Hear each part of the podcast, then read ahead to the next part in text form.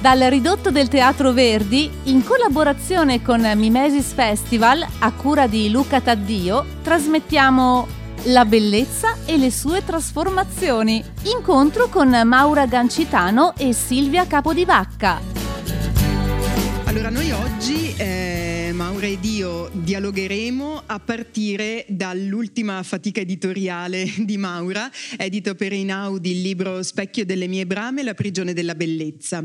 Ecco, nonostante le apparenze, come si può dire in questo caso, quindi nonostante il, il titolo, non dobbiamo farci ingannare perché non si tratta di un testo dai toni favolistici, anzi abbiamo la, il piacere insomma, di presentare un volume che è eh, provocatorio e anche insomma, che si inserisce all'interno di un panorama non, mh, mm, non facile della, della filosofia del pensiero contemporaneo. Perché? Perché all'interno di queste pagine si affronta contemporaneamente due temi abbastanza delicati, quello del bello, rispetto al quale diversi filosofi hanno anche nei secoli un po' gettato la spugna rispetto alla possibilità di una sua definizione e di una sua circoscrizione specifica e il tema del bello viene intercettato anche con la questione di genere e quindi con la questione del ruolo della donna all'interno della società contemporanea e non solo.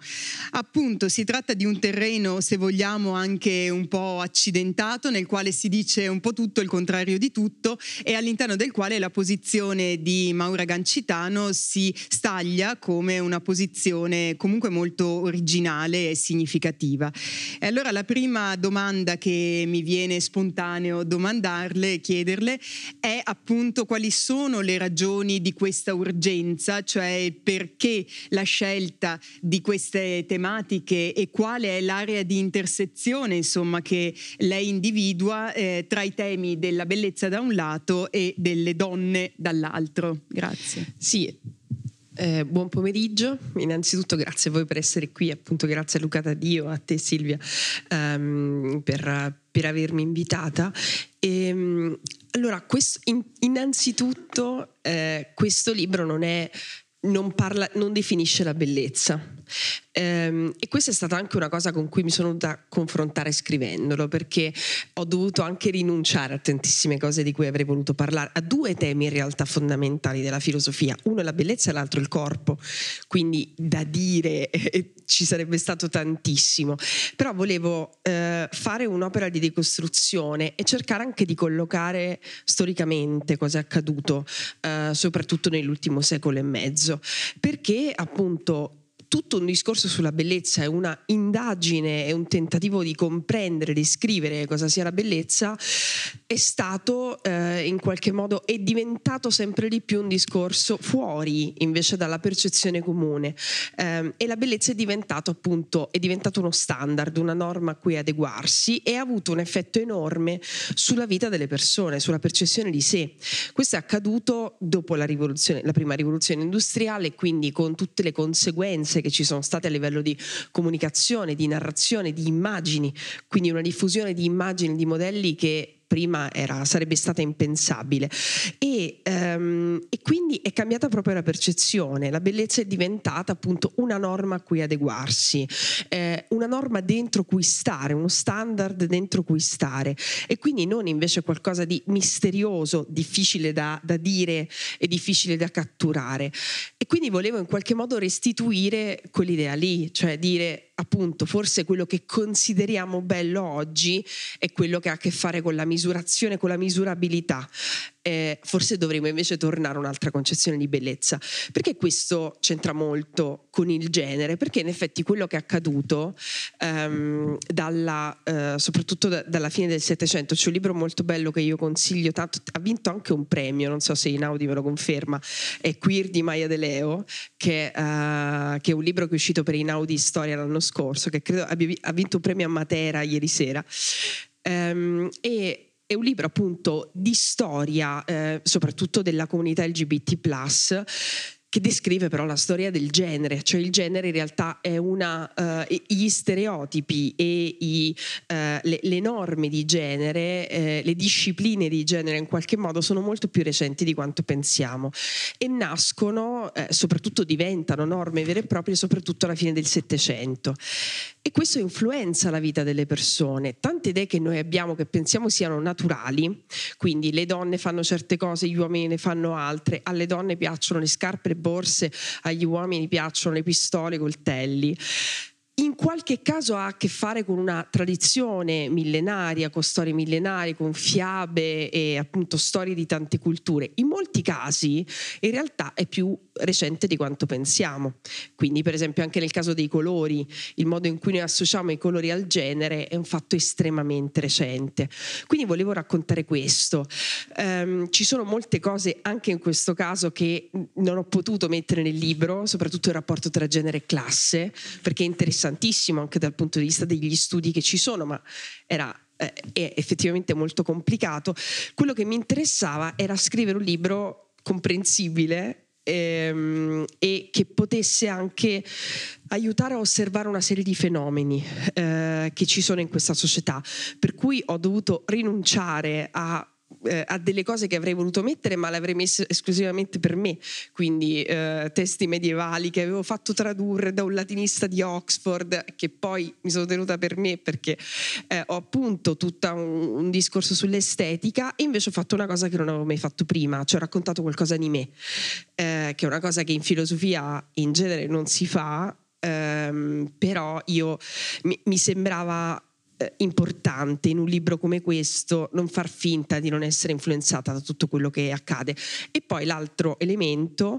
ehm, è, sono le ricerche scientifiche di psicologia sociale in particolare, eh, che negli ultimi 30 anni eh, sono diventate sempre più importanti e che secondo me sono molto interessanti. Quindi mi interessava anche creare una collisione tra un discorso storico-filosofico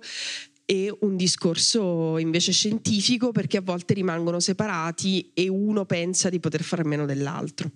Sì, grazie. Si tratta effettivamente di un testo davvero molto ricco. Adesso finché parlavi mi veniva in mente anche in relazione alla questione dei colori. No? Ho scoperto, grazie al, al, tuo libro, che la distinzione tra rosa e azzurro, no? che associamo comunemente alle, ai nuovi nati femmine e maschi, è derivata dalla scelta anche relativamente arbitraria di un'ostetrica di Bologna non troppi decenni fa. Eh, sì, anche rispetto poi ai riferimenti che che, fai anche in termini storici, devo dire avrei asciugato molto eh, quello che desideravi dire anche a proposito dei medievali, però faccio notare che c'è un riferimento a Hildegarda von Bingen che non è scontato e che comunque fa anche bene nell'economia del discorso generale. Eh, sì, mh, mm, il, il testo dicevamo appunto è ricco ricco e eh, ricco da molteplici punti di vista. Una delle cose che mi ha colpito è anche eh, la eh, qualità del linguaggio che viene adottata e eh, comunque anche la varietà dei termini, alcuni dei quali per me erano completamente nuovi, inediti, altri invece che sono stati ormai già assimilati all'interno del, del lessico comune che riguarda le questioni di genere e eh, la bellezza ad essa eh, ad esse connessa. Mi riferisco, me li ero segnati insomma termini non solo come body positivity o body shaming, ma anche passing, cisgender, vanity sizing, hair positive, silver era, quintastic, insomma potremmo andare avanti, bottom power, pink washing. Ecco, tra eh, nella ridda di questa costellazione eh, lessicale che eh, viene effettivamente dispiegata all'interno del testo e che ci aiuta anche comunque a confrontarci in maniera più diretta con, con il tema e la l'argomento di cui si tratta, penso che una eh, parola possa essere spesa a proposito del pinkwashing,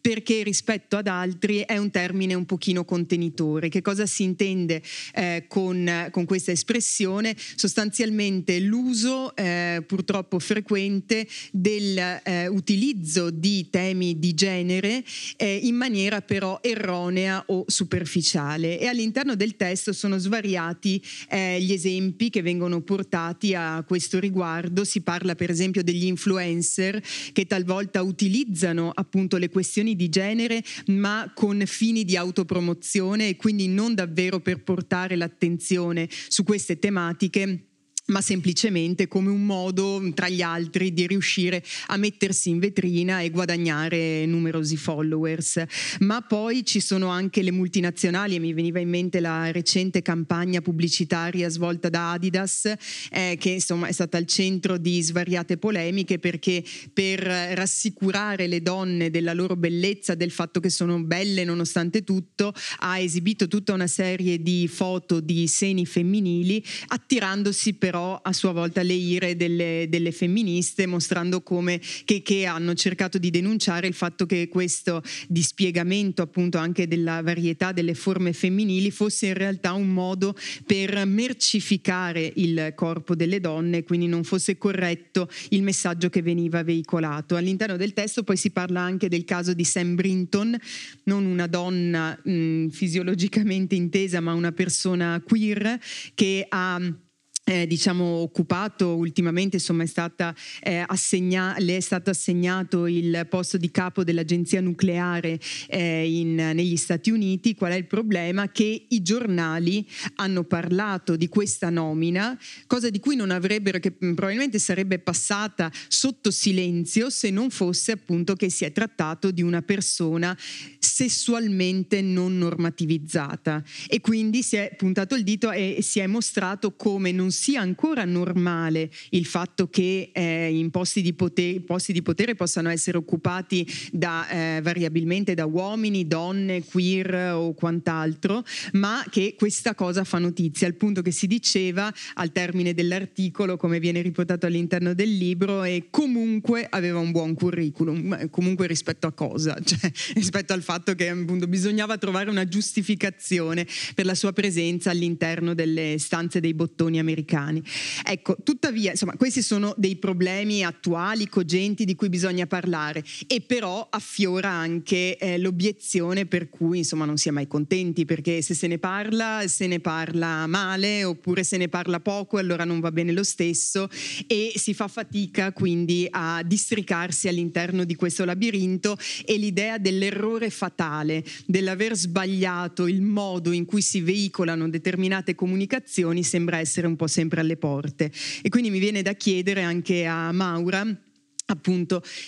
qual è il, il, il, problema relativo alle questioni di genere? Se ne parla secondo te troppo oppure al contrario troppo poco o forse semplicemente male? E in questo caso come bisogna parlare di questi argomenti? Ma eh, quello che mi viene da dirti istintivamente è che se ne parla male, nel senso che se ne parla tanto, ma in realtà questo è un momento storico in cui si parla tanto di tutto, anche perché molto spesso quando qualcosa tocca in qualche qualche modo eh, dei, tocca dei nervi scoperti delle persone in un caso o nell'altro, allora c'è la corsa anche all'iperproduzione di contenuti, al parlarne sempre di più e molto spesso l'effetto poi non è un effetto positivo. Eh, perché stiamo parlando di questo oggi? Perché quello che è accaduto, sopra, diciamo, dal, dalla metà dell'Ottocento soprattutto a oggi, è che si sono diffusi appunto tantissime immagini, tantissimi articoli, eh, tantissimi poi programmi televisivi, tantissimi diciamo oggetti di comunicazione ehm, che hanno fatto passare delle idee alle persone su se stesse, idee che prima non esistevano. Quindi abbiamo iniziato a guardarci allo specchio, ora ci guardiamo negli schermi come non ci siamo mai guardati, abbiamo iniziato a pensare se eh, fossimo stati giusti oppure no nella società. E perché accade, è accaduto questo? Perché la, la, grande maggioranza degli esseri umani, soprattutto in Europa, eh, negli Stati Uniti e adesso moltissimo anche in Asia, ha iniziato eh, dalla metà dell'Ottocento a entrare nello spazio sociale, mentre prima non poteva. Quindi persone che erano escluse prima perché magari non vivevano nelle grandi concentrazioni urbane, le donne, hanno iniziato a entrare nello spazio sociale, a eh, poter fruire di cultura, di intrattenimento e sono nati dei discorsi su di loro Cosa sono questi discorsi? Appunto, sono le immagini, è la fotografia, è l'idea di avere qualcosa da fare, in qualche modo di dover essere le persone giuste per far parte della società. Questo ha molto a che fare con la società borghese e con la società di mercato, quindi con l'idea di efficienza, di velocità, di capacità di stare al mondo, che eh, è chiaramente legata alle donne, quindi le donne devono dimostrare di essere eh, come dire, eh, di essere ehm, attraenti ma non troppo, eh, di essere femminili ma non troppo, in realtà tocca molto anche gli uomini. Flugel parlava del, della grande rinuncia maschile rispetto all'abbigliamento, quindi gli uomini hanno iniziato appunto da quel momento in poi a indossare pochissimi colori, perché l'uomo deve dimostrare di essere appunto serio, affidabile, un buon borghese eh, che, che non ha grilli per la testa. È per questo che poi a distanza di un secolo e mezzo, anche solo una mascherina colorata fa paura perché mette in crisi la virilità, ma è un'idea di virilità estremamente recente, perché se noi mettessimo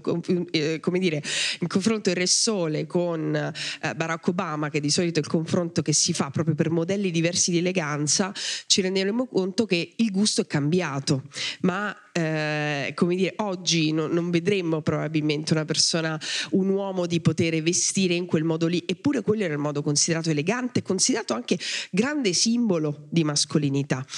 Tutto questo quindi ha influenzato fortemente il modo in cui noi ci percepiamo. Negli ultimi 30 anni la teoria dell'oggettività, che è stata elaborata, teorizzata nel 97 da Fredrickson e Roberts, ha iniziato a sostenere che il modo in cui una persona, una donna in particolare, viene oggettivata porta a un'auto-oggettivazione e questo ha avuto un effetto eh, molto importante sugli studi. Quindi ci sono studi di ogni tipo, da test di autovalutazione che si fanno anche in Italia, tra pochi studi purtroppo che si fanno in Italia, quindi agli studenti è uscito per esempio eh, una ricerca fatta al San in cui agli studenti è stato chiesto se provassero vergogna, disgusto, disprezzo di sé rispetto a quando si trovavano di fronte a certe immagini. Ci sono eh, esperimenti invece molto più sofisticati, per esempio legati alle reazioni fisiologiche o al movimento oculare, per cercare di capire come certe immagini impattino oppure no. Su cosa poi? Sulla consapevolezza interocettiva, cioè sul modo in cui noi percepiamo il nostro corpo. Sentiamo la fame, la sete, la sete, il sonno, percepiamo i nostri desideri e riusciamo a esercitare le nostre capacità intellettuali, perché oggettivizzarsi, pensare di non valere perché non si rientra in un certo modello di bellezza, ha un effetto anche quando eh, facciamo un test di matematica, quando dobbiamo compilare un modulo, quando dobbiamo fare un'interrogazione, quando siamo in pubblico. Quindi questi pensieri che pensiamo siano solo nostri, siano tanto solo pensieri, hanno un effetto che eh, in tanti ambiti si sta cercando di misurare. Tutto questo come si riporta nel dibattito contemporaneo? Con grandi polarizzazioni e grandi semplificazioni, come avviene praticamente con qualsiasi cosa. Um, le aziende stanno correndo per cercare di coprire l'ambito, anche perché qual è il, grande non detto? Il fatto che le donne dalla metà dell'Ottocento, oggi più che mai, sono grandi compatri- compratrici e consumatrici. Lo siamo diventate perché eh, si è fatto leva sul fatto che non avessimo fatto parte del mondo culturale, del mondo politico, del mondo sociale sociale fino a quel momento e quindi facendo leva su un senso di inadeguatezza siamo state spinte 150 anni fa a comprare dei prodotti che potessero salvarci, alleviare il senso di peccato che ci portiamo dietro. Oggi credo che le donne comprino di solito mm, intorno all'80% di quello che viene comprato in una nazione, non solo per sé ovviamente, ma anche per gli altri membri della famiglia. Quindi di fronte a una situazione del genere, dato che si parla di stereotipi stereotipi di bellezza, si parla di corpi e si parla soprattutto di donne, allora le aziende fanno a gara per cercare di dire io sono inclusivo e body positive. Il problema qual è? È che dietro c'è sempre un prodotto da vendere e sono stati fatti degli esperimenti, non so se su Adidas, sicuramente su Dove. Io non, ho, non sono andata molto dentro questo tema eh, perché se ne parlava già in altri libri, però per esempio tutte le campagne Dove, che ormai hanno credo una ventina d'anni, sono belle da vedere, magari danno anche sollievo, non funzionano, cioè a livello di percezione di sé quelle campagne non funzionano, a parte il fatto che comunque l'idea è sempre quella di venderti un cosmetico, che non significa distruggiamo, cancelliamo completamente la società di mercato, perché nessuno di noi ha il potere di farlo da un momento all'altro. Però oggi soprattutto abbiamo sempre il sospetto che dietro quel tipo di messaggi ci sia sempre comunque l'interesse di venderci qualcosa. Forse non funzionano anche per questo. Per quanto riguarda ehm, invece tutti gli altri ambiti in cui se ne parla, secondo me se ne parla tantissimo, eh, ma mi spiace che rimangano fuori tanti, tante idee interessanti, cioè se ne parla più o meno sempre allo stesso modo. Si rivendica il diritto di ogni persona di fare quello che le pare, ma ci sono due aspetti interessanti. Uno è quello delle ricerche scientifiche, perché per esempio se si parla di disclaimer non si può non andare a vedere che effetti hanno i disclaimer sulle persone, che effetti hanno nessuno, a volte peggiorativi. Quindi se mi fate vedere un'immagine di Kim Kardashian modificata con Photoshop e sotto mi scrivete questa immagine immagine modificata con Photoshop, non solo il mio occhio, cioè il mio corpo e i miei occhi si ricorderanno di aver visto quell'immagine a settimane di distanza, ma quell'immagine probabilmente mi lascerà una memoria negativa, perché il fatto di vedere che è modificata non è efficace e a volte in realtà mi, mi triggera, come si suol dire, ancora di più. Ma queste cose vanno dette, purtroppo queste cose rimangono, eh, come dire, studi interessanti che non finiscono nel dibattito pubblico. Allora il problema è che se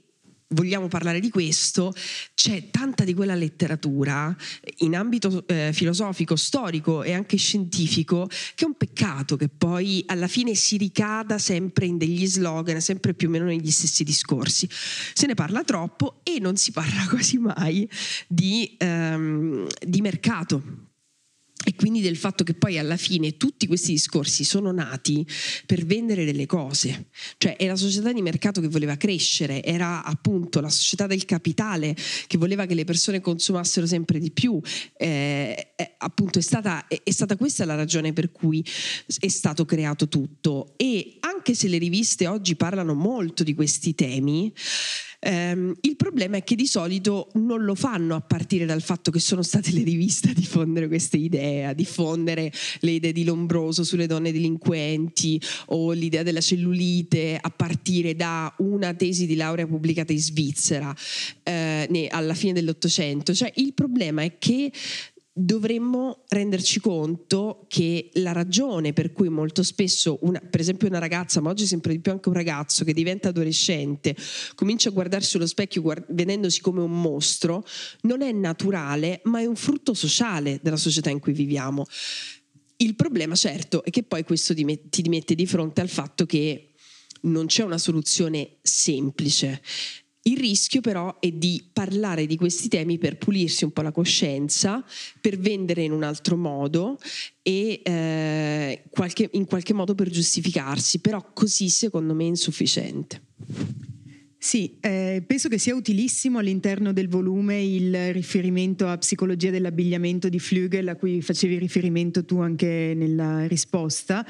perché appunto quando parla di grande rinuncia, innanzitutto contestualizza a livello storico eh, quella che è qualcosa per noi come un dato di fatto, no? quindi c'è una distinzione tra maschi e femmine, che sono le femmine per lo più a decorarsi, a sentire l'esigenza di abbellirsi, eccetera. Invece ci rendiamo conto attraverso questa citazione che si tratta di un fenomeno che ha una nascita e quindi, perché no, probabilmente anche una sua conclusione. Quindi di fronte alla grande rinuncia di cui parla possiamo anche sperare in una forma di grande acquisizione da parte invece di nuovo degli uomini di liberare anche forme di espressività che passano anche attraverso eh, la decorazione di sé e l'abbellimento e la ricercatezza anche in termini, in termini fisici. E, mm, adesso non so più che domanda fare, nel senso che ci sono, sono moltissimi gli spunti. No, prendo, prendo, spunto un po' da quello che si diceva a proposito l'ambito dei, eh, dei prodotti perché effettivamente mi ha colpito all'interno del volume insomma, il riferimento al fatto che eh, nel momento in cui eh, cerchiamo di acquistare il miglior prodotto per la nostra pelle, per la skin care come si definisce, cerchiamo eh, di non far mancare nulla al nostro fisico e quindi eh, ci sono prodotti a base di avocado, di miele, di tutte sostanze nutritive che invece nel caso dell'alimentazione ci vengono precluse perché altrettanto sarebbero una fonte calorica eccessiva e quindi andrebbero a precludere la possibilità per noi di mantenerci magre e via dicendo. Ecco, questo che cosa ci fa capire? Che anche quando noi acquistiamo qualcosa, in realtà oltre che acquistare un prodotto concreto, materiale, stiamo acquistando un'informazione. Si parlava prima anche dell'assoluto predominio e la sovrabbondanza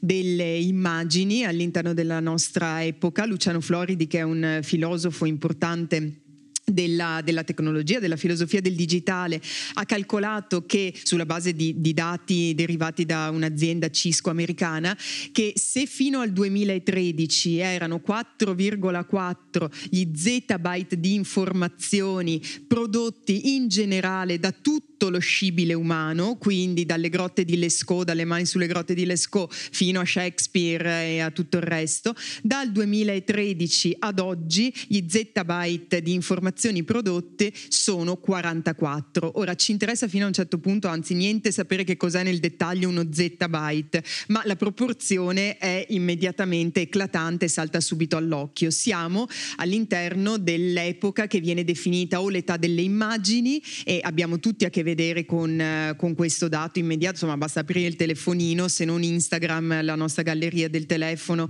ha più foto di quelle che non avevano i nostri nonni in tour collezionato in tutta la loro vita, probabilmente. Siamo quindi nell'età delle immagini o secondo alcuni non in contraddizione con questo, nell'età dell'informazione. In particolar modo c'è un filosofo Byung-Chul Han, un coreano quasi naturalizzato tedesco, che parla di infomi, eh, siamo infomani, quindi abbiamo una sorta, abbiamo sviluppato una sorta di feticismo, non più come accadeva durante l'era industriale nei confronti della merce, ma nei confronti dell'informazione, dello status sociale, psicologico, culturale che è racchiuso all'interno di quel prodotto. E mm, si fa riferimento, cioè Byung-Chul Han comunque fa riferimento a una intuizione geniale di Willem Flusser, che è altrettanto altrettanto è un filosofo cieco, in quel caso naturalizzato eh, brasiliano, che insomma non è ancora abbastanza conosciuto e che parla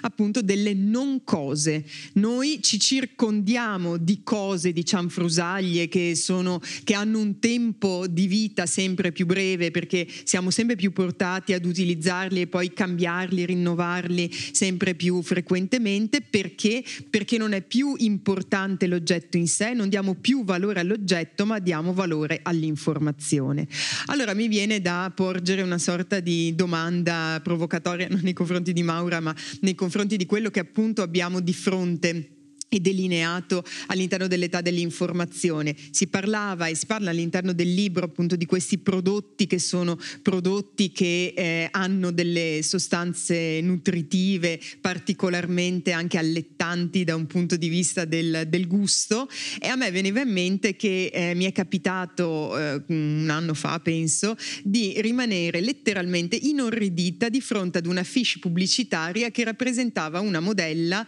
eh, sulla gota porta della quale strisciava una lumaca e non si trattava di un manifesto dell'azionismo viennese o qualcosa del genere, ma semplicemente della sponsorizzazione di un prodotto sedicente di bellezza perché effettivamente la bava di lumaca sembrerebbe avere delle proprietà nutritive, antietà particolari. Bene, ma allora io mi chiedo, se noi non compriamo dei prodotti ma eh, accettiamo l'assunto per cui stiamo comprando dei messaggi, una comunicazione, che tipo di comunicazione viene passata anche attraverso queste, eh, queste pubblicità? Stiamo trasmettendo La bellezza e le sue trasformazioni. Incontro con Maura Gancitano e Silvia Capodivacca. Perché a me suona quasi da una forma di umiliazione, no? per vedere fino a che punto una donna o comunque un acquirente è disposto a spingersi per la promessa di, eh, di appunto una giovinezza eterna che poi è un valore che vale fino a un certo punto. Ma sì, credo che abbia a che fare con la disciplina, cioè quanto appunto sei disposta, cioè quell'adagio, se bella vuoi apparire, molto devi soffrire, non sono andata a vedere, adesso mi, mi è venuto il pallino, andare a vedere quando si è diffuso. Eh, veniva in mente Caterina Sforza, per esempio, che qualche secolo, secolo fa si inventava delle ricette tante delle quali sono disgustose, cioè lardo di, di, animali vari, cioè mescolava delle cose, alcune verificate, ma appunto era forse più il De Garda avere una conoscenza delle piante rispetto a Caterina Sforza, ehm, alcune appunto che avevano effettivamente le proprietà, altre che non avevano per niente, quindi come non farsi crescere i peli, come farsi crescere i capelli o cambiare colore dei capelli. Lei si inventava tutte queste ricette, alcune in realtà avevano anche uno scopo emancipatorio, quindi eh, per esempio come non avere figli, eh, quindi come fare, eh, come, dire, co- come permettere alle donne, lei scriveva tra l'altro, cercava di, ehm, eh, si era inventata insomma un sistema per non far scoprire che cosa intendesse dire eh, quando scriveva queste ricette, ehm, quindi una certa tradizione diciamo de- della cosmetica, una certa invenzione c'è sempre stata, anche un certo gusto. Eh, ci sono dei ritrovamenti di vasetti di creme che hanno millenni. Quello che però è accaduto più recentemente è stata appunto l'idea di doversi meritare in qualche modo eh, quasi una qualifica professionale della bellezza come l'ha chiamata negli anni 90 Naomi Wolf, che è stata appunto l'autrice del mito della bellezza, che tra l'altro è un libro, ehm, è stato un libro libro molto divulgativo, ha avuto un grande successo in tutto il mondo, ma poi ha innescato anche in ambito accademico tutta una serie di ricerche, si ritrova ancora citato nella bibliografia di, di tantissimi testi. Ehm, e eh, come dire, quello che è accaduto è stato proprio il fatto che ehm, è stato dato un valore, un valore morale a chi eh, riusciva in qualche modo ad avere, a, a, essere disciplinato. Questo avviene soprattutto nell'ambito dell'alimentazione, della ristri- restrizione in ambito di alimentazione o anche nell'ambito della, dell'attività fisica. È più chiaro, eh, nel senso che effettivamente quello che è accaduto, quando accade questo, accade in realtà soprattutto all'inizio del Novecento, soprattutto tra gli anni 20, gli anni 10 e gli anni 40, sulle riviste. Le riviste hanno avuto un ruolo fondamentale sia in quegli anni poi dopo la seconda guerra mondiale, di questo ha parlato molto Betty Friedan nella mistica della femminilità, a volte si usavano anche testi eh, tipo quelli di Margaret Mead per veicolare un'idea di genere molto netta, il contrario di quello che voleva dire Margaret Mead, e quindi le riviste sono state eh, importanti in questo senso. Quindi attraverso le riviste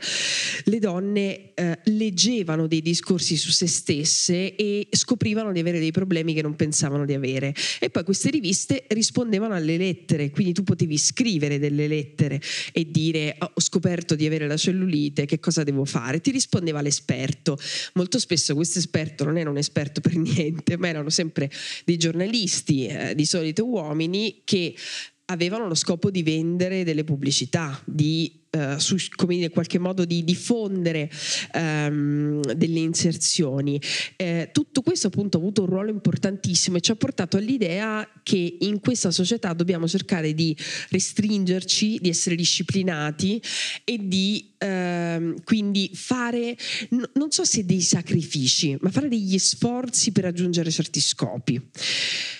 E questo si riflette anche moltissimo in una narrazione che anche qui nasce alla fine dell'Ottocento, ma che oggi è arrivata all'estremo quantomeno fino ad oggi, che è quella che è legata al pensiero positivo, che sembra un paradosso, ma in realtà è fortemente collegato cos'è che accade? Eh, e accade questo soprattutto negli Stati Uniti, mentre eh, le riviste si diffondono soprattutto a partire dalla Francia, altri discorsi a partire dall'Inghilterra, è negli Stati Uniti che invece nasce l'idea di eh, avere il controllo sulla propria vita di poter creare la propria realtà, eh, di poter realizzare tutto quello che si desidera e di potersi arricchire attraverso il pensiero. C'è un testo di Napoleon Hill, che è un grande classico ancora, eh, un grande bestseller, che parla proprio di questo, della capacità di immaginare qualcosa e realizzarla. Ma in realtà il primo a fare questo tipo di esperimenti è stato Emile Coué, che era un farmacista francese, che si rese conto che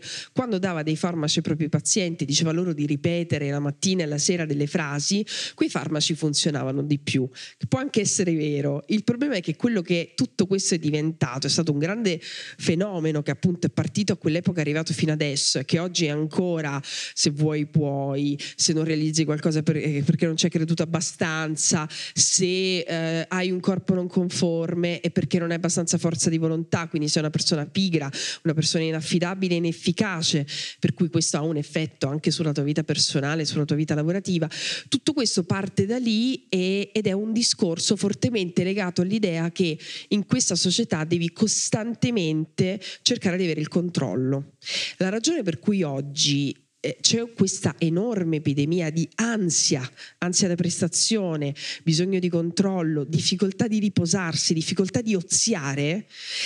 deriva proprio dal fatto che veniamo educati, siamo stati educati ormai da molto tempo a dover essere performativi in qualsiasi momento e a sentirci in colpa se non lo siamo. E questo eh, dà la misura del fatto che siamo in assoluto nel momento storico in cui si lavora di più, anche se si lavora di concetto, in cui non si riesce a smettere di pensare e in cui non fare niente provoca una frustrazione enorme e un enorme senso di colpa. Quindi questo si riflette anche in tutto quello che è legato alla bellezza, perché anche la bellezza è un dovere. Quindi hai il dovere di presentarti in un certo modo e, e questo eh, rende difficile capire effettivamente quanto certe cose in realtà siano frutto di un gusto contemporaneo e, ehm, e quindi siano anche slegate da, dall'idea del benessere e del desiderio. Quindi non è detto che certe cose non si debbano fare. Io sono una grande appassionata di skincare, questo lo, lo dico all'inizio del libro. Eh, questo non significa, cioè quindi la risposta non è eh, non usate più niente, aziende, tu, è tutto fatto solo per controllarvi, dobbiamo buttare via tutto. La difficoltà sta nel cercare di fare quello che eh, davvero ci piace senza l'idea di doverlo fare perché altrimenti verremo giudicate dagli altri, giudicati prima da noi stessi e quello sarà un giudizio di valore giusto, legittimo e quello è il problema. Ehm, e quindi si tratta proprio di un, un, un, tipo di controllo sociale legato moltissimo alla performatività, da cui è veramente difficile staccarsi, perché anche non staccarsi rischia di essere ugualmente performativo, anche perché ti devi distinguere in qualche modo. Cioè l'idea è che comunque non puoi essere Uh, come dire, non puoi non avere un tuo stile, non puoi non doverti, no, non decidere come mostrarti all'esterno e questo provoca uh, un enorme stato di ansia costante. Per cui è vero che la società post-industriale ci ha dato tantissimi benefici, però anche qui dati alla mano non credo che siamo mai stati così infelici e così ansiosi, ma proprio nella storia dell'umanità. Non per dire che si stava meglio quando si stava peggio, però eh, è davvero un portato di ansie e di doveri rispetto a qualunque ambito della vita, rispetto anche a sé, perché questo giudizio diventa anche giudizio personale, che prima di tutto si fa allo specchio, che è eh, terribile, cioè come avere costantemente dei giudici e, e, fare quello che poi in medicina è la visione allocentrica del corpo, cioè il guardarsi sempre dall'esterno. E questo rende molto difficile, ma proprio praticamente, cercare poi di capire che cosa si vuole davvero. Perché se ti guardi dall'esterno, le tue scelte, la tua percezione di te, qualunque tipo di scelta, sarà il tentativo poi di avere un'approvazione appunto da fuori. Sì, io mi risparmio per come ultima domanda, diciamo una domanda relativa al che fare, quindi però prima di giungere alla conclusione mi permetto di porti una, un'altra, un'altra questione. Appunto parli nel libro della bellezza di fatto e delle sue trasformazioni, come abbiamo cercato anche di riprendere poi per il titolo di questo incontro, e ci fai effettivamente capire come l'idea di bellezza appunto sia oggi standardizzata sulla base del, dello sfondo della società della performance che poi infatti non a caso da altri è definita società della stanchezza proprio per il carico di stress che questo eh, genere di assetto sociale porta con sé. Insomma ci fai capire appunto che c'è un'evoluzione. Ecco se vogliamo anche da un punto di vista invece più precipuamente filosofico cercare di comprendere qual è l'evoluzione anche delle tematiche femministe, io mh, mm, insomma ho cercato di, di, guardare un po', di osservare qual è il, il, panorama anche editoriale in merito e ho scoperto delle cose mm, anche significative, credo, nel senso che c'è un filone che ancora oggi intercetta rifletta le questioni femministe sulla base di eh, diciamo una posizione, se vogliamo, tradizionale. Mi riferisco per esempio ai volumi di Cimamanda Ngozi, sperando di mm, pronunciare correttamente il suo nome, eh, nei quali appunto viene specificato come dovremmo tutti ancora oggi definirci femministi e le questioni non sono più questioni che riguardano tutti gli uomini e i loro diritti universali, ma c'è appunto una specificità, una peculiarità degli studi di genere che va mantenuta come tale. A fianco però a questi testi si sta sviluppando un'altra filiera di pensiero, se vogliamo, che ha come esponenti persone come Jessa Crispin, che ha pubblicato da poco un libro mh, mm, provocatorio, estremamente provocatorio fin dal titolo, che appunto si intitola non, aspetta, Perché non sono me femminista, sottotitolo Un manifesto femminista, nel quale denuncia di fatto l'idea che ci sia un rischio da parte delle donne non tanto di emanciparsi, ma semplicemente di assumere ruoli di potere che tradizionalmente erano stati maschili senza cambiare poi tutto l'assetto dialettico che ha portato poi anche all'implosione di quella, eh, di quella stessa conformazione sociale. Ma poi anche più recentemente ancora Manon Garcia che parla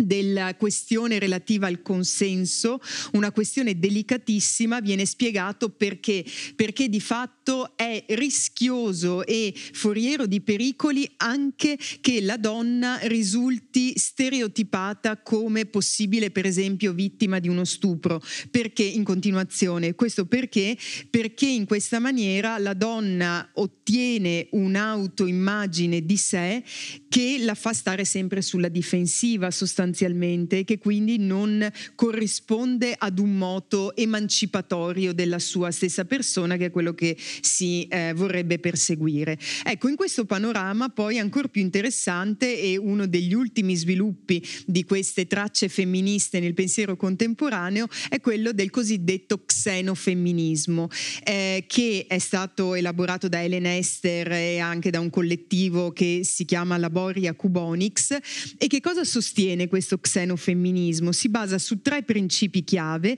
che sono quello del tecnomaterialismo, antina, tecno, scusate, tecnomaterialismo esatto, antinaturalismo e dell'abolizione di genere. Ora, senza scendere perché non abbiamo l'opportunità nei eh, dettagli, eh, costoro sostengono da un lato che la donna non deve essere identificata con il ruolo di madre che biologicamente le si associa e che altrettanto forse non vale neanche più la pena parlare effettivamente di donna perché si è arrivati ad un livello di ibridazione transumana, postumana che dir si voglia, per cui anche la questione di genere, questo problema che insomma insomma è presente nelle nostre cronache, nei nostri pensieri, verrà superato a favore di una abolizione di quello stesso genere che di nuovo invece tornerà a parlare neanche più appunto probabilmente dei diritti degli uomini, ma dei diritti ancora più genericamente intesi.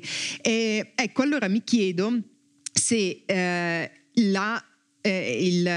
l'idea di affrontare la questione del, del, genere, quindi di questa distinzione tra maschile e femminile, con tutti eh, poi i risvolti a grappolo che si hanno da, da, questo, eh, da questa tematica, sia dal tuo punto di vista una sorta di passo intermedio che ci porterà poi a un'emancipazione universale, o se viceversa invece la questione di genere, anche mh, ipoteticamente, ipoteticamente in un futuro deve essere mantenuta come tale? Eh, una bella domanda. Ma allora, eh, tu hai descritto un panorama editoriale, secondo me, che già così, insomma, m- mostra una grandissima molteplicità um, di discorsi, proprio sono, sono, libri molto diversi sotto tanti punti di vista, anche rispetto al modo in cui sono scritti, anche rispetto a, al pubblico a cui si riferiscono, ma anche quello forse non è così, uh, come dire, non si può separare nettamente, uh, ma soprattutto anche a livello di, di astrazione eh, di cui si fanno portatori. Xenofemminismo è in qualche modo, secondo alcuni, fa parte degli accelerazionismi di sinistra quindi ha a che fare con un certo tipo di teoria filosofica che non è come dire un discorso così mainstream diciamo. Eppure eh, quel libro quel manifesto è diventato poi arriva a persone molto giovani in tutto il mondo. Quindi in realtà è forse uno appunto degli esempi di accelerazionismo che più eh, influenza i, il dibattito. Um, ma a volte non viene neanche percepito appunto come, come teoria da quel punto di vista. Um, no, quello che mi veniva in mente mentre parlavi erano sono due esempi italiani, Carla Lonzi e Silvia Federici, che negli anni 60-70 scrivevano um, delle, dei testi, leggevo recentemente il, quello che Silvia Federici scriveva negli anni 70 sul lavoro domestico, di estrema attualità, ma che oggi se fosse scritto e pubblicato allo stesso modo verrebbe percepito come una follia totale eh, quindi anche il modo in cui lei si rivolgeva agli uomini a cui diceva guardate che eh, questo sistema di mercato sarebbe insostenibile senza il lavoro domestico, quindi ce lo dovete pagare. Cioè questa questa idea che oggi però in qualche modo si diffonde attraverso i social, ma in una versione eh, come dire, molto diversa, ehm, era un'idea, se vuoi, appunto molto più radicale rispetto a quelle che ci sono oggi. Quindi è, è, molto difficile descrivere il panorama perché da un lato sono libri molto diversi tra loro che però vengono tutti etichettati come libri femministi, ma non dicono tutti la stessa cosa e non sono tutto lo stesso libro. C'è un libro che in Francia ha avuto un enorme successo, in Italia ha causato un po' di polemiche sui social, poco altro che Odio gli uomini, eh, che è un testo appunto uscito l'anno scorso e ha causato polemiche per il fatto che, ehm, che appunto l'autrice dicesse di odiare gli uomini. In realtà appunto appunto è un libretto molt, mm, insomma, molto breve che io non ho trovato così radicale, niente a che vedere con, con quello che scriveva Valle di Sonanas sempre qualche decennio fa, eh, che era quello sì effettivamente molto più radicale. Quindi da un lato c'è la percezione che i discorsi che si fanno, che eh, vengono percepiti appunto discorsi femministi, siano radicali come non è mai successo, non è così. Dall'altro eh, sono discorsi molto diversi tra loro, ehm, dall'altro lato ancora il pubblico non è separabile, nel senso che lo stesso libro di Jessa Crispin uh, arriva magari alla stessa persona che legge xenofemminismo. La grande difficoltà sta proprio nel riuscire anche a distinguere gli ambiti di interesse, quello che teorizzano, quello che stanno dicendo, um, anche a percepire quanto nel discorso xenofemminista ci siano, si integrino tantissimi altri discorsi, per esempio sulla tecnologia, uh, sul transumanesimo, appunto come dicevi. Ehm, quindi credo che sia un panorama molteplice, a volte quello che rimane purtroppo appunto sono gli slogan e la semplicità, proprio perché maneggiare discorsi così diversi ha bisogno di un grado di attenzione e complessità che in tempi come questi è molto difficile da gestire. Rispetto alla questione di genere, eh, beh, io non lo so, nel senso che dovrebbe essere una profezia e quindi non so esattamente che cosa dirti. Quello che mi viene da dire è che un certo discorso che in realtà è frutto di studi ormai eh, di, di, quasi mezzo secolo, adesso è diventato un concetto che anche solo nel giro degli ultimi anni è diventato quantomeno comprensibile alla maggior parte delle persone. Quindi effettivamente sono dei discorsi che nascono in ambito accademico e che sono usciti e questo secondo me è assolutamente un bene perché se dei discorsi legati a un certo modello sociale non arrivano alle persone che vivono quel modello sociale, secondo me eh, quei discorsi possono essere interessantissimi ma non avranno un effetto sulla vita delle persone. Quindi secondo me questo è assolutamente un bene, ma è un concetto più complesso di quello che, che sembra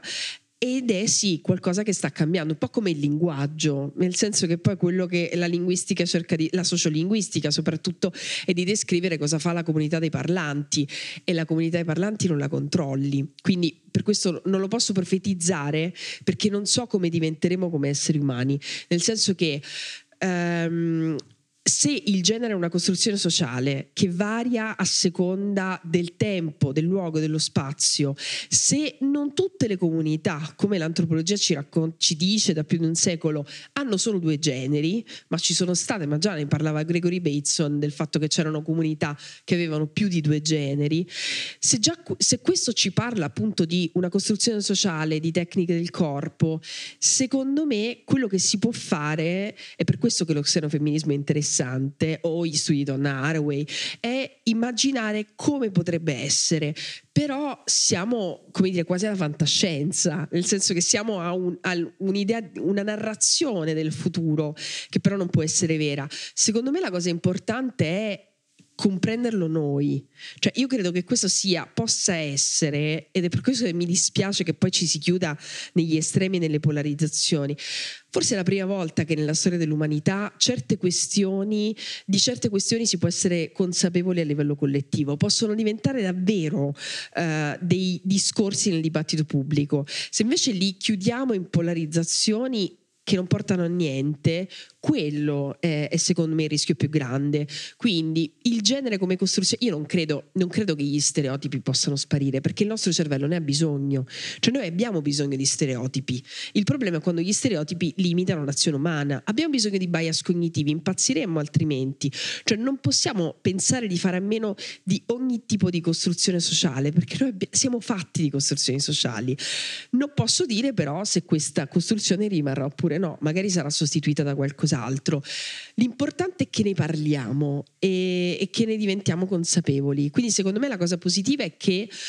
eh, ci sia stata un'apertura eh, eh, verso le persone, che l'editoria eh, dire, commerciale abbia recepito un certo interesse e che tante, sempre più persone siano, abbiano mostrato questo interesse nei confronti di questi temi. Eh, questo secondo me è la cosa importante. Sì, grazie. Hai in realtà già risposto anche alla domanda che ti avrei fatto in seguito, cioè appunto come dobbiamo porci nei confronti del, del prossimo futuro. È chiaro che non siamo siamo preveggenti né futurologi, per fortuna, ma insomma qual è lo spirito attraverso il quale è opportuno guardare a, alle trasformazioni che, che, ci aspettano ancora rispetto sia alle questioni di genere che rispetto alla bellezza che speriamo non sia più una prigione per, per nessuno. Eh, io ringrazio Maura, non so se c'è la possibilità delle domande dal pubblico, sì, eh, quindi se qualcuno ha voglia di porre una domanda all'autrice siamo siamo a disposizione.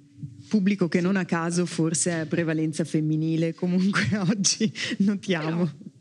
Ci sono anche dei rappresentanti per fortuna. Buongiorno e grazie comunque dell'intervento, direi perfetto perché sei stata in grado, scusa ti do del tu perché ti seguo sui social e mi viene un po' automatico così,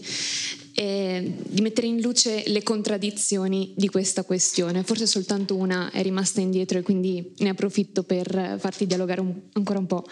ehm, ossia il fatto che alle volte la bellezza è vista anche come una sorta di mm, modello negativo a cui approcciarsi, quindi non c'è soltanto il modello imposto dalla pubblicità o dai media in generale per cui noi cerchiamo di adeguarci e se non lo facciamo ci sentiamo in colpa, ma anche eh, l'aspetto contrario, ossia devo cercare di non essere bella perché altrimenti potrei essere percepita come stupida.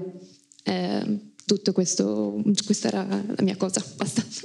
Grazie. Sì, questo è, è, proprio l'inizio del libro. Io mi sono ricordata, mi, mi sono accorta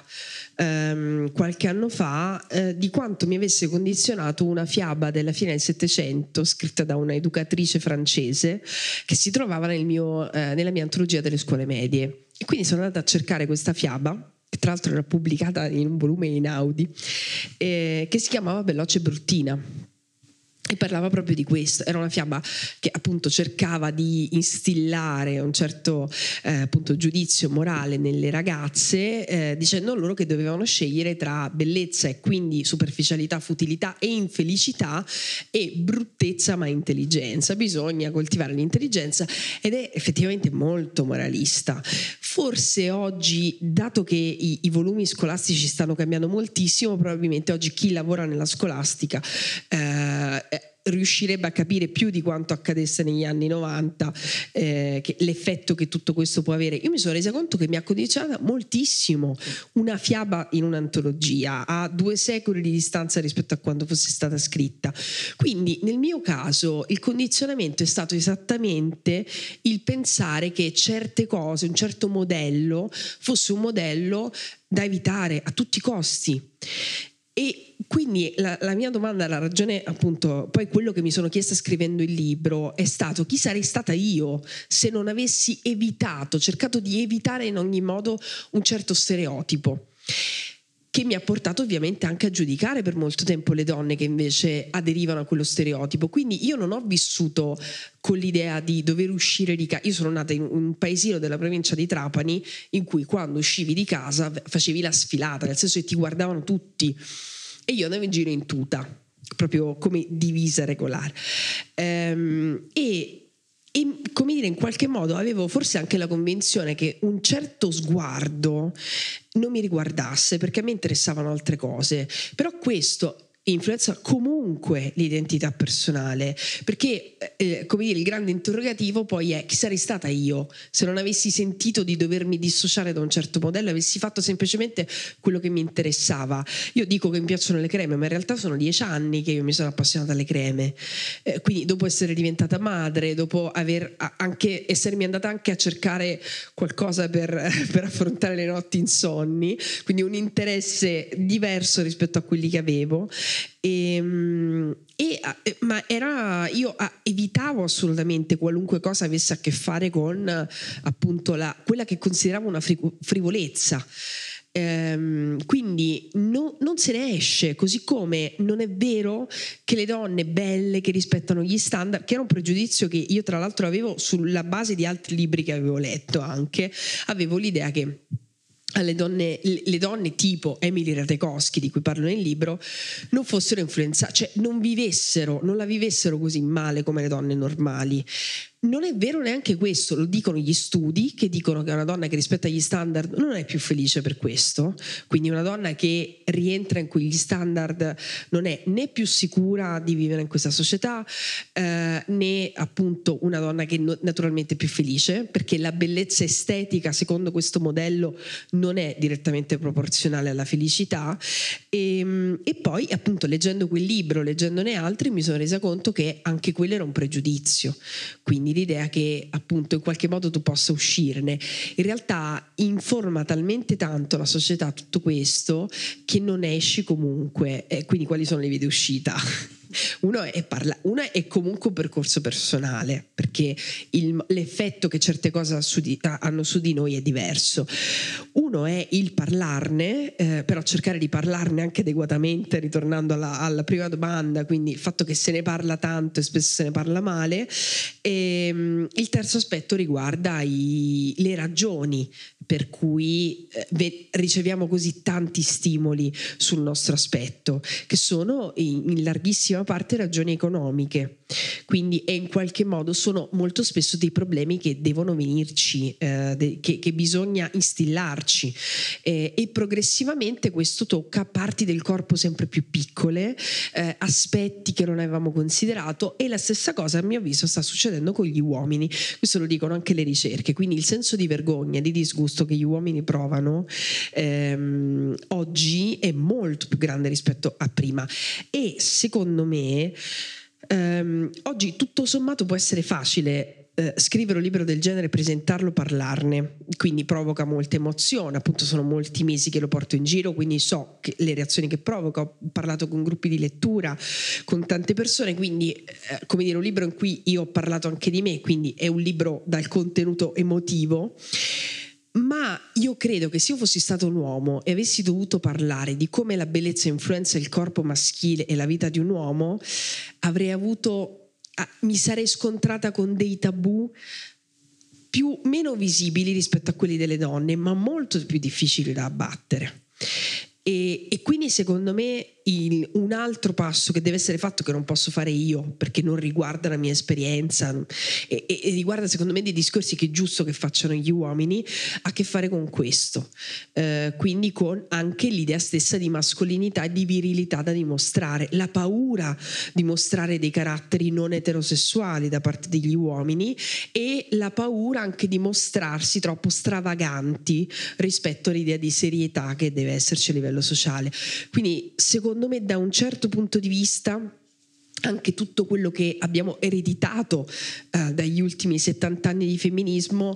secondo me sta mostrando di essere stato d'aiuto. È più facile un libro del genere rispetto a un libro, infatti quanti ne trovate di libri sui condizionamenti maschili? L'imbarazzo che provano gli uomini quando si parla di questo è molto forte, sebbene poi magari tra di loro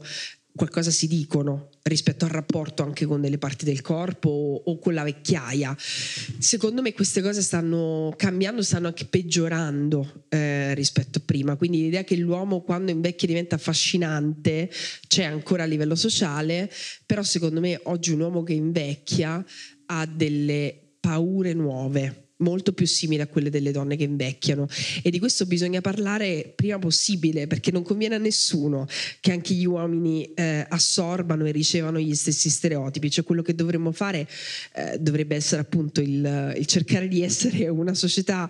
eh, che, che, permette alle persone di essere felici e, e, e, magari dà anche la possibilità di parlare dei problemi veri e quindi non di cose che non dovrebbero esistere e che sono appunto un'escrescenza anche dell'ultimo secolo e mezzo.